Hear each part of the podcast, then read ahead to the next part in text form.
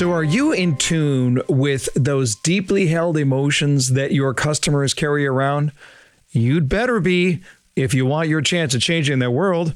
We'll talk about it today on The Buyer's Mind. Welcome to The Buyer's Mind, where we take a closer look deep inside your customer's decision making mechanism to reverse engineer the perfect sales presentation. Now, please welcome your host, Jeff Shore. Well, greetings, everyone, and once again, welcome to The Buyer's Mind. I am your host, Jeff Shore, and this is the podcast where we try to investigate just what's going on in the minds of the customers who are thinking about purchasing a home. And we've got somebody on the show today who really understands that uh, big time. I think you're going to really, really enjoy the conversation. It's fascinating.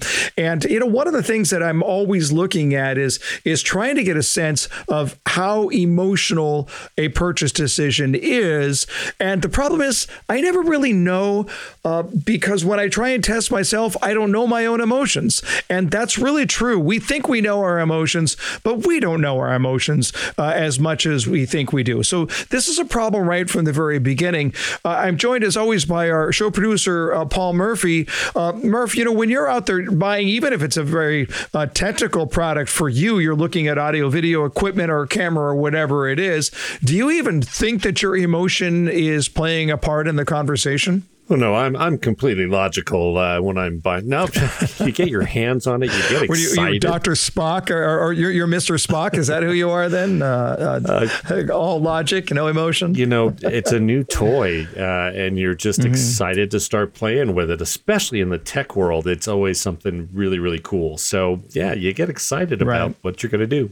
Well, and I'm glad you can appreciate that. And uh, look, I, I know me. I'm probably I'm probably more emotionally expressive than the average person. I, I, could be wrong in that; it's hard to measure. But but I know for me, when I'm in that uh, buying mind, when I'm thinking about purchase something, I recognize there is something that's going on in my gut, and it's welling up. And uh, the the problem then is, of course, it it's easy for me to just sort of lose control. But here's the deal: if I'm really juiced up about buying something, I mean, if I really want to buy it, if I'm really excited, it's good for me. I think I appreciate what I buy, what I spend more spend my money on more because of the emotion.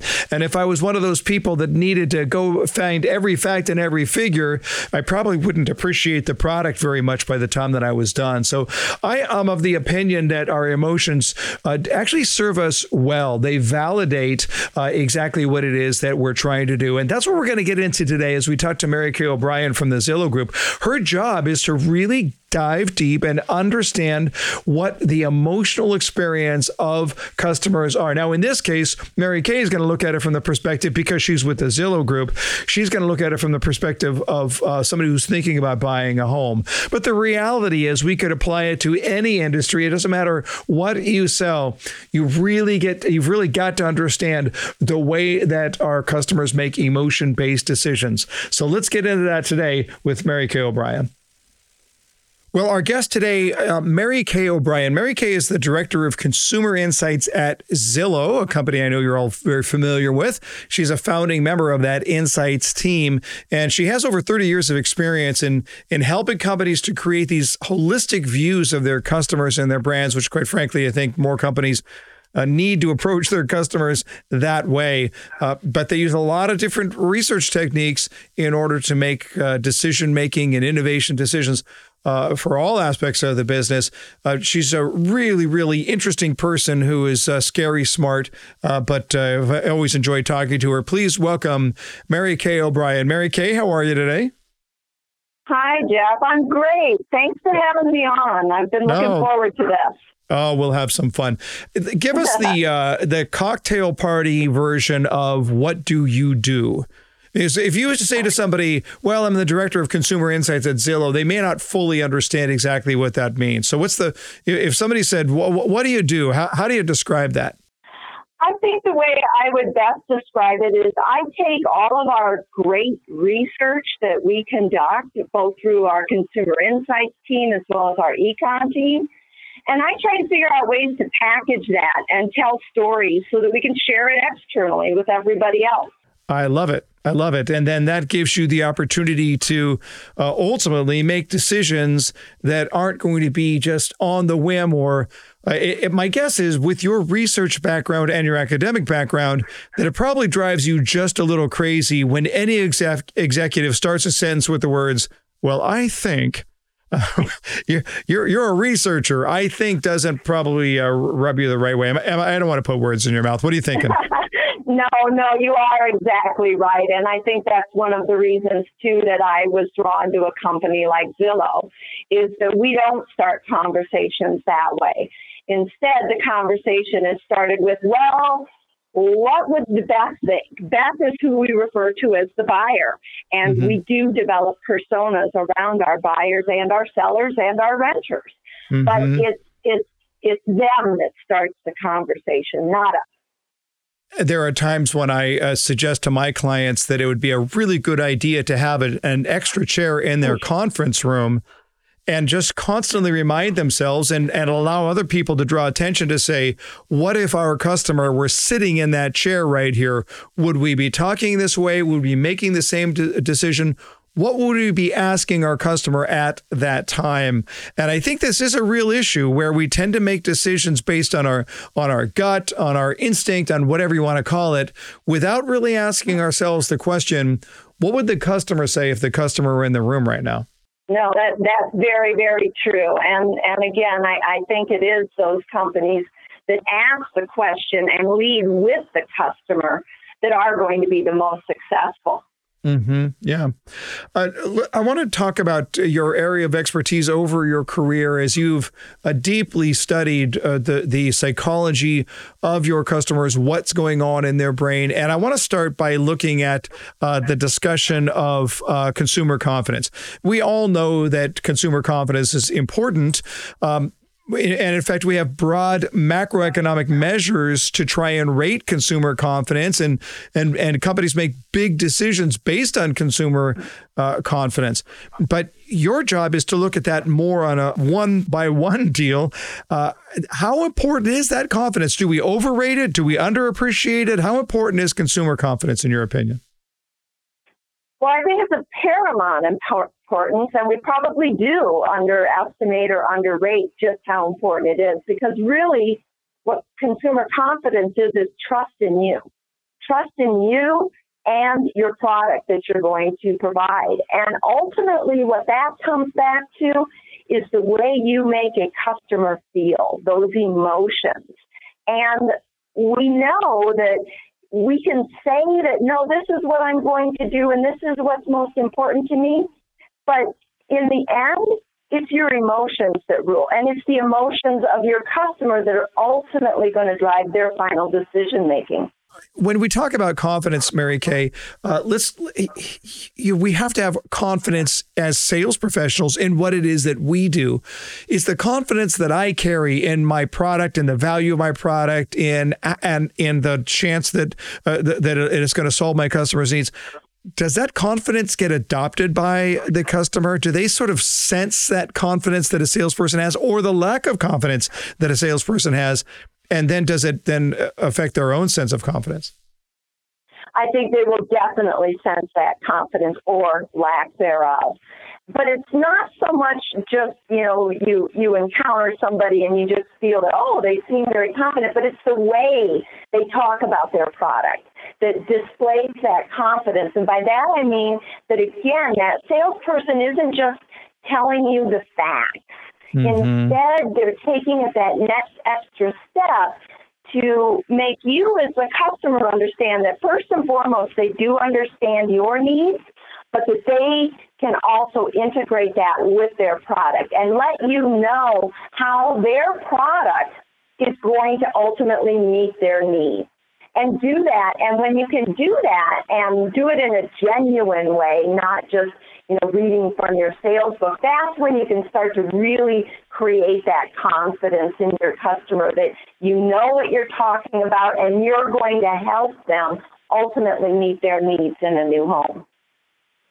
I know that you and I share. Uh, the the affection for the research that has been done in the area of emotion and the role that uh, emotion plays and in fact, it's uh, at times perhaps a little bit trying because you know I, I, believe very very strongly. I think that the research backs it up that the customer is dominantly an emotional creature, uh, and yet sometimes we see companies that don't want to approach uh, in, in, an emotional vein, or the very sales presentation is based on uh, facts, figures, features, benefit, logic, data analysis, whatever it is. So we've got a, a, a we're at loggerheads right from the very beginning and the way we want to sell from the way that somebody wants to buy. But what I'm looking at specifically is to answer the question, especially for frontline salespeople, if customers truly are making emotion based decisions, then why do the customers themselves slant the argument so much in the favor of logic. That is to say, you're going to have a customers are going to come in and they're going to be asking a lot of technical questions, even though ultimately the decision is going to be based uh, very much in the gut. I think, in all honesty, it's because the customer doesn't even realize that's how they're making their decisions. You know, I, I think we have all underestimated, and it's really with the recent research that has come out where there is a very, very strong focus on measuring not just system two or this logical type of response that consumers have, but system one responses. And these are the emotional responses that people have. And even us as consumers, we're not aware just how strong that emotional response is until the very, very end we will go in and we will say, no, I, this is exactly what I'm looking for. But you know what? Bottom line, the home you buy is going to be driven by your emotions. And I think about the first home I purchased where I had my entire layout of criteria I needed in that home. I walked into this home. I saw this archway and I was like, this is my house. And well, but it doesn't have X, Y, and Z that was on your list that you absolutely must have. And it's like, I don't care. This is the house that's going to meet my needs because there was something about that archway that literally spoke to me on an emotional level. So even our own consumers and customers don't understand that bottom line, that is how we're going to make our final decision. Uh, you said, uh, first of all, I, I find that really interesting. Uh, all you have to do is watch one episode of House Hunters, and you'll see that come true. Because I guarantee you that the house that they buy at the end of the show is nothing like what they described uh, at the beginning of the show, because they always described it based on facts and figures, bedroom count, square footage, price point, whatever it is. But then they made the decision based on how they felt when they uh, walked through the door. You said something really interesting, though. You you were talking about how we measure the the emotional responses in system one. So you're getting now into this idea of dual process theory, and, and the brain looks at it from the logical, not the logical, but the conscious part of the thinking in system two. That system one is it's much more in the gut, it's emotion based, but it's non conscious. How do you measure the non conscious? It's difficult. I'm going to admit that. It's very, very difficult. Um, a lot of it, in all honesty, you have to first go out and do a lot of qualitative research to really uncover what are those emotions and and kind of more softer things that people are talking about. And then in terms of measuring it, it's really done kind of two ways. Um, the most, uh, I guess, scientifically rigorous way is you literally do hook people up to electromagnetic sensors. You put uh, eye goggles on them so you can track their eye movement so that you can see literally what is happening behind the scenes when people are responding to stimuli or looking at a particular house. Um, you can also, and this has been very effective in the market research world, but basically take those emotions that you've uncovered, and there are ways to quantitatively measure them. It's usually done looking at a series of attitudinal statements and which statement do you most closely associate yourself with, but there are definitely ways to to measure that emotion. I will just mention though that I, I think what's most important is to actually measure the impact of what happens after you start to address those emotions. So and, and that is a simple test. You know, you approach one group of customers without the recognition of the emotion that's behind all of that data, or you do. And I guarantee you again that if, if you do that, you will find that you're much it's much easier to develop that relationship with your customer and ultimately be successful with that customer on both sides. Not just you're you're selling them a home, but they're getting the home that's going to meet their needs. If you take into account what the emotional drivers are behind what is logically coming out of their mouth. Uh, it, you know, it's really interesting because this is something that I've been teaching for years. The idea that people do not, uh, uh, they're not motivated by their dissatisfaction. They're motivated motivated by the emotional response to their dissatisfaction. They're not motivated by the future promise of what their life could look like. They're motivated by the emotional aspects of that future promise, and that's what you're. It sounds like what you're talking about right here. And I do find it just interesting to, uh, very interesting to see how now we uh, we can see researchers can see even physical tells uh, that give us a clue to the emotion. I was just watching a video on this recently about seeing uh, about measuring uh, the dilation of the eyes in times of stress and uh, yeah. and how stress causes the eyes to dilate. And you know, I I think as human beings we probably notice that, but don't notice it. Like we know there's something going on there, but we don't know what it is. Uh, but uh, now science is giving us a peek behind the curtain, which means it's kind of cool to be you to be able to study this stuff for a living. I agree. We're talking to, to Mary Kaye O'Brien at uh, Zillow. Uh, let me ask you this: uh, your your role here is in uh, consumer insights, and one of the the insights that we look at, and I know that you certainly look at in the real estate business, is the home buying process. Is of it's obviously emotionally driven. It's a very emotional time. It's also a very very stressful time. We know that people are going to move forward because something in their life needs to be fixed. We know that they're going to move towards something that offers them a better future. But we also know that there are hindrances that are standing in the way, right? There are there are um, inhibitors that are preventing them from moving forward, and one of those inhibitors is fear. And of course, it takes its uh, form in many different ways. What do you believe are some of the most pronounced fears that you see in the uh, selection process? I think the global fear in the buying process is fear of making the wrong decision buying the wrong home. Maybe it ends up not having the amount of space you're going to need for your growing family. Maybe you thought that a three level home was just going to be perfect, but then you realize, ah, I've got knee problems. Or maybe you're afraid that you're not going to be able to actually afford it, but it's really fear of making the wrong decision. I'm going to purchase the wrong home. I'm going to get maybe the right home, but in the wrong neighborhood, or I'm not going to be able, I'm going to choose the wrong type of loan and maybe get myself in financial difficulty. But bottom line is fear of making a bad choice. So, so this would explain uh, those customers who, whether it's homes, cars, anything, life insurance policy doesn't really matter. This would ex- explain the longer buying cycle and those customers who just get frozen into what it is uh, that they're doing. And we we've actually done some research here with the idea that the longer someone stays in the process without making a decision, the less likely it is that they're going to buy because they become unmoored from the initial emotional impulse and get uh, hung up on all of the data. All the, they start asking all of these detailed logic based questions, and at that point they're so far away from their emotion they're probably not going to buy in the first place. Do you agree with that premise? Oh, I totally agree with that, and and and yeah, I think you, like you said, only watch House Hunters or something like that, mm-hmm. and mm-hmm. and you do see that playing out. That fear of making the wrong decision, how how do you conquer that? If you're a sales professional, I mean that's a real fear. That's legitimate. I can't fault a customer for feeling that way. So if you're a sales professional, how do you help somebody to deal with that very real concern? I think it's trying to uncover what are the emotions behind that.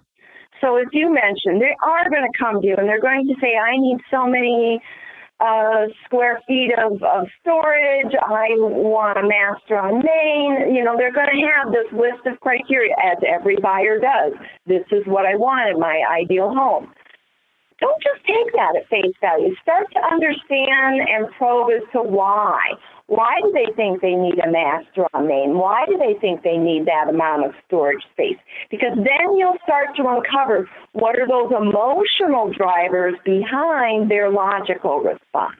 Mm-hmm. And it's then that you can, if, if you can understand where your customer is emotionally and talk to those emotions, you're going to be able to help them through this incredibly stressful process. And Yeah. and let's face it, the stress you go under in buying a home, it just adds to all of the other stressors and just increases your level of fear even more.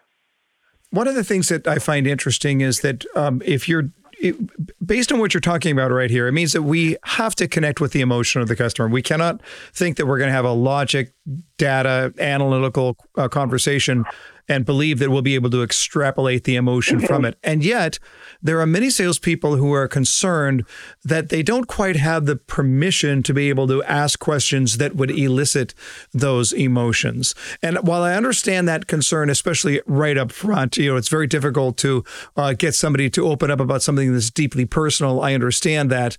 Uh, and yet, that's exactly what the customer needs. They need to be able to share that, and they need to have almost have permission to be emotionally expressive.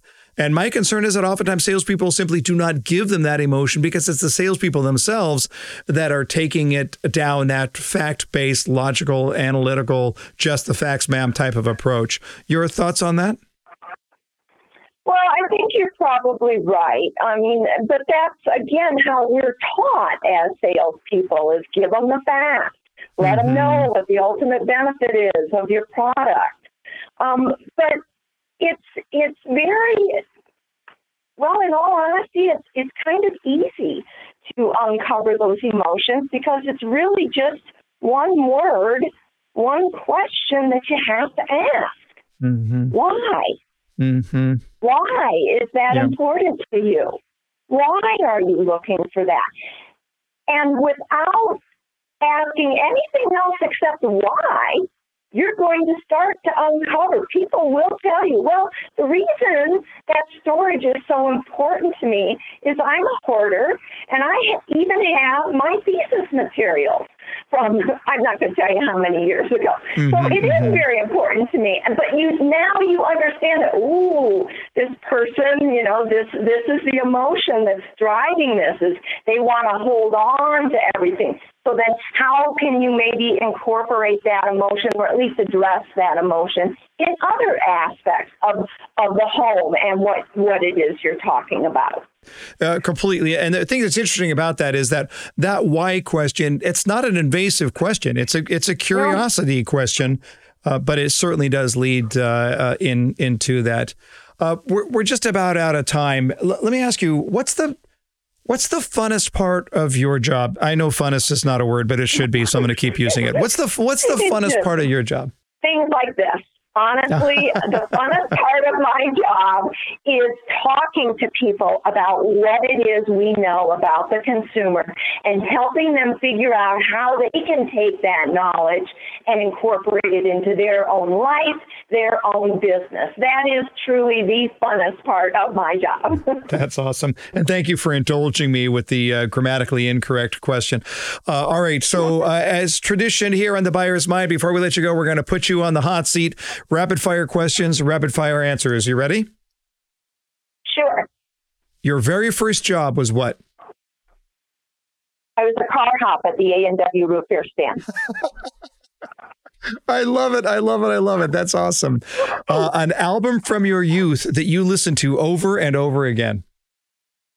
Uh, U2's Joshua Tree. Oh yeah, can't argue there. Uh, the most beautiful, the most beautiful place you've ever stood. I would have to say in my backyard out on the Olympic Peninsula. Very nice. Very, very nice. Uh, any book that you've read that's made a profound impact on your life? Well, I recently read a book by a former colleague of mine um, when I was at Ipsos called The Achiever Fever Cure. Her name is Claire Booth.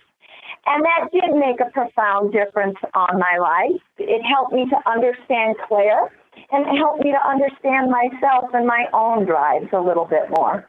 Love it. Uh, a movie you've seen multiple times, but you can't help it. You have to watch it when it comes on. Well, you know, I'm not much of a movie watcher, but um, I did see The Great Gatsby more than once.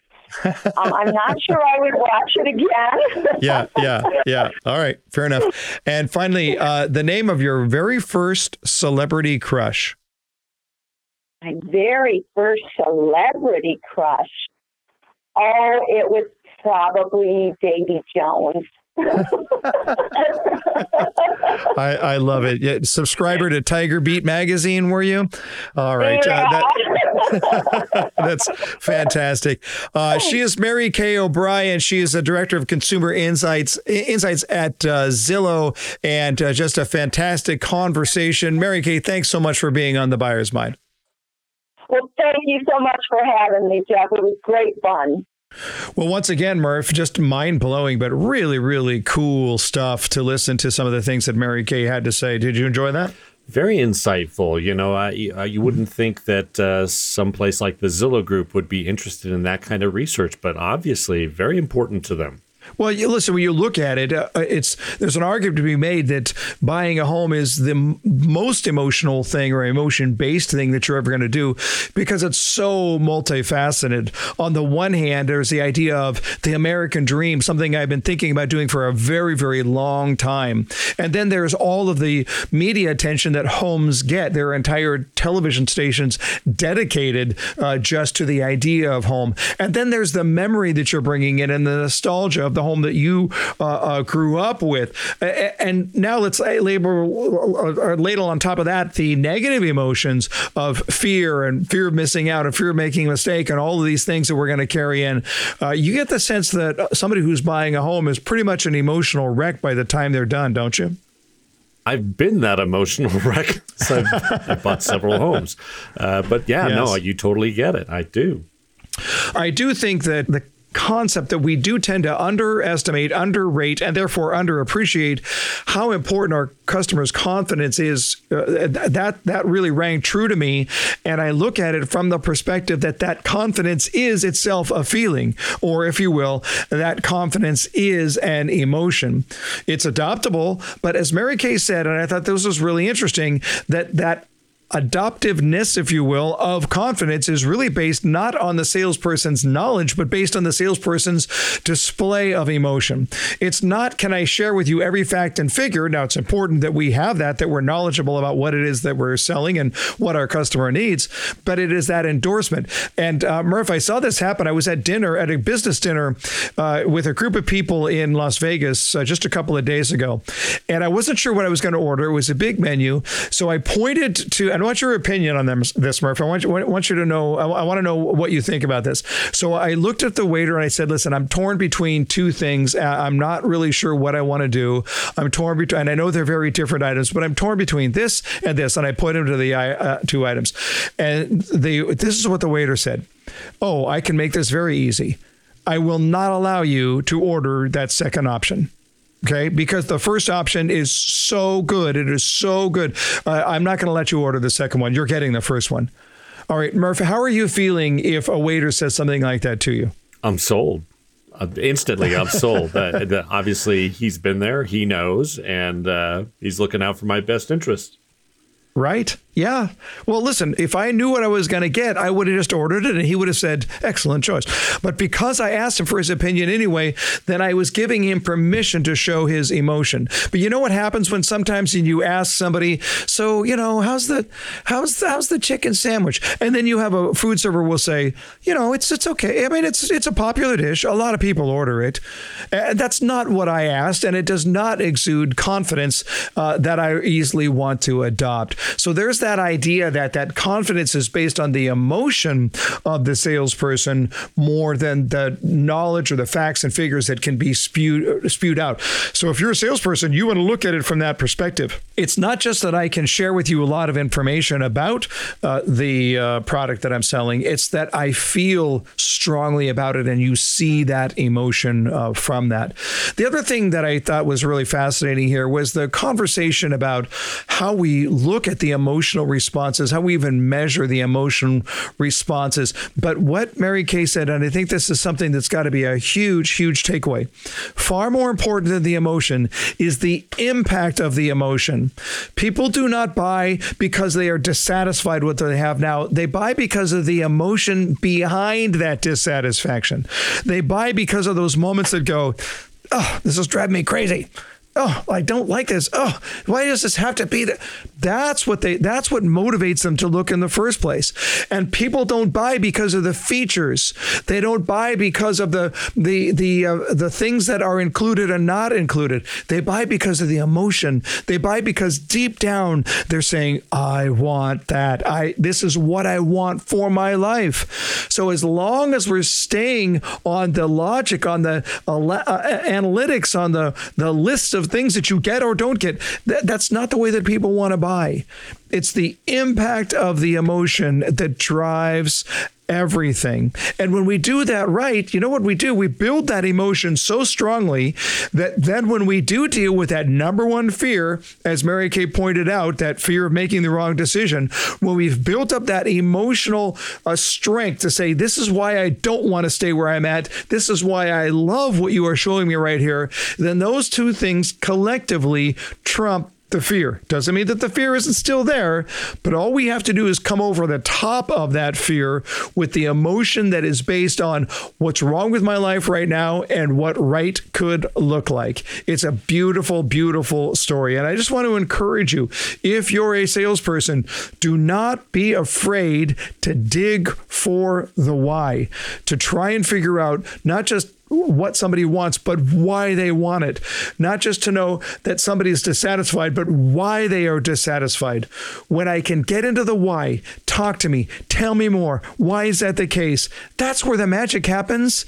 It's not the memorized lines that you learned at a training seminar somewhere. It's the curiosity to so you can understand the deeper levels behind your customers' motivations, behind their pain, behind their promise. This is where wonderful things happen. This is where you understand your customer, and this is where you change their world. We'll talk to you next time on The Buyer's Mind.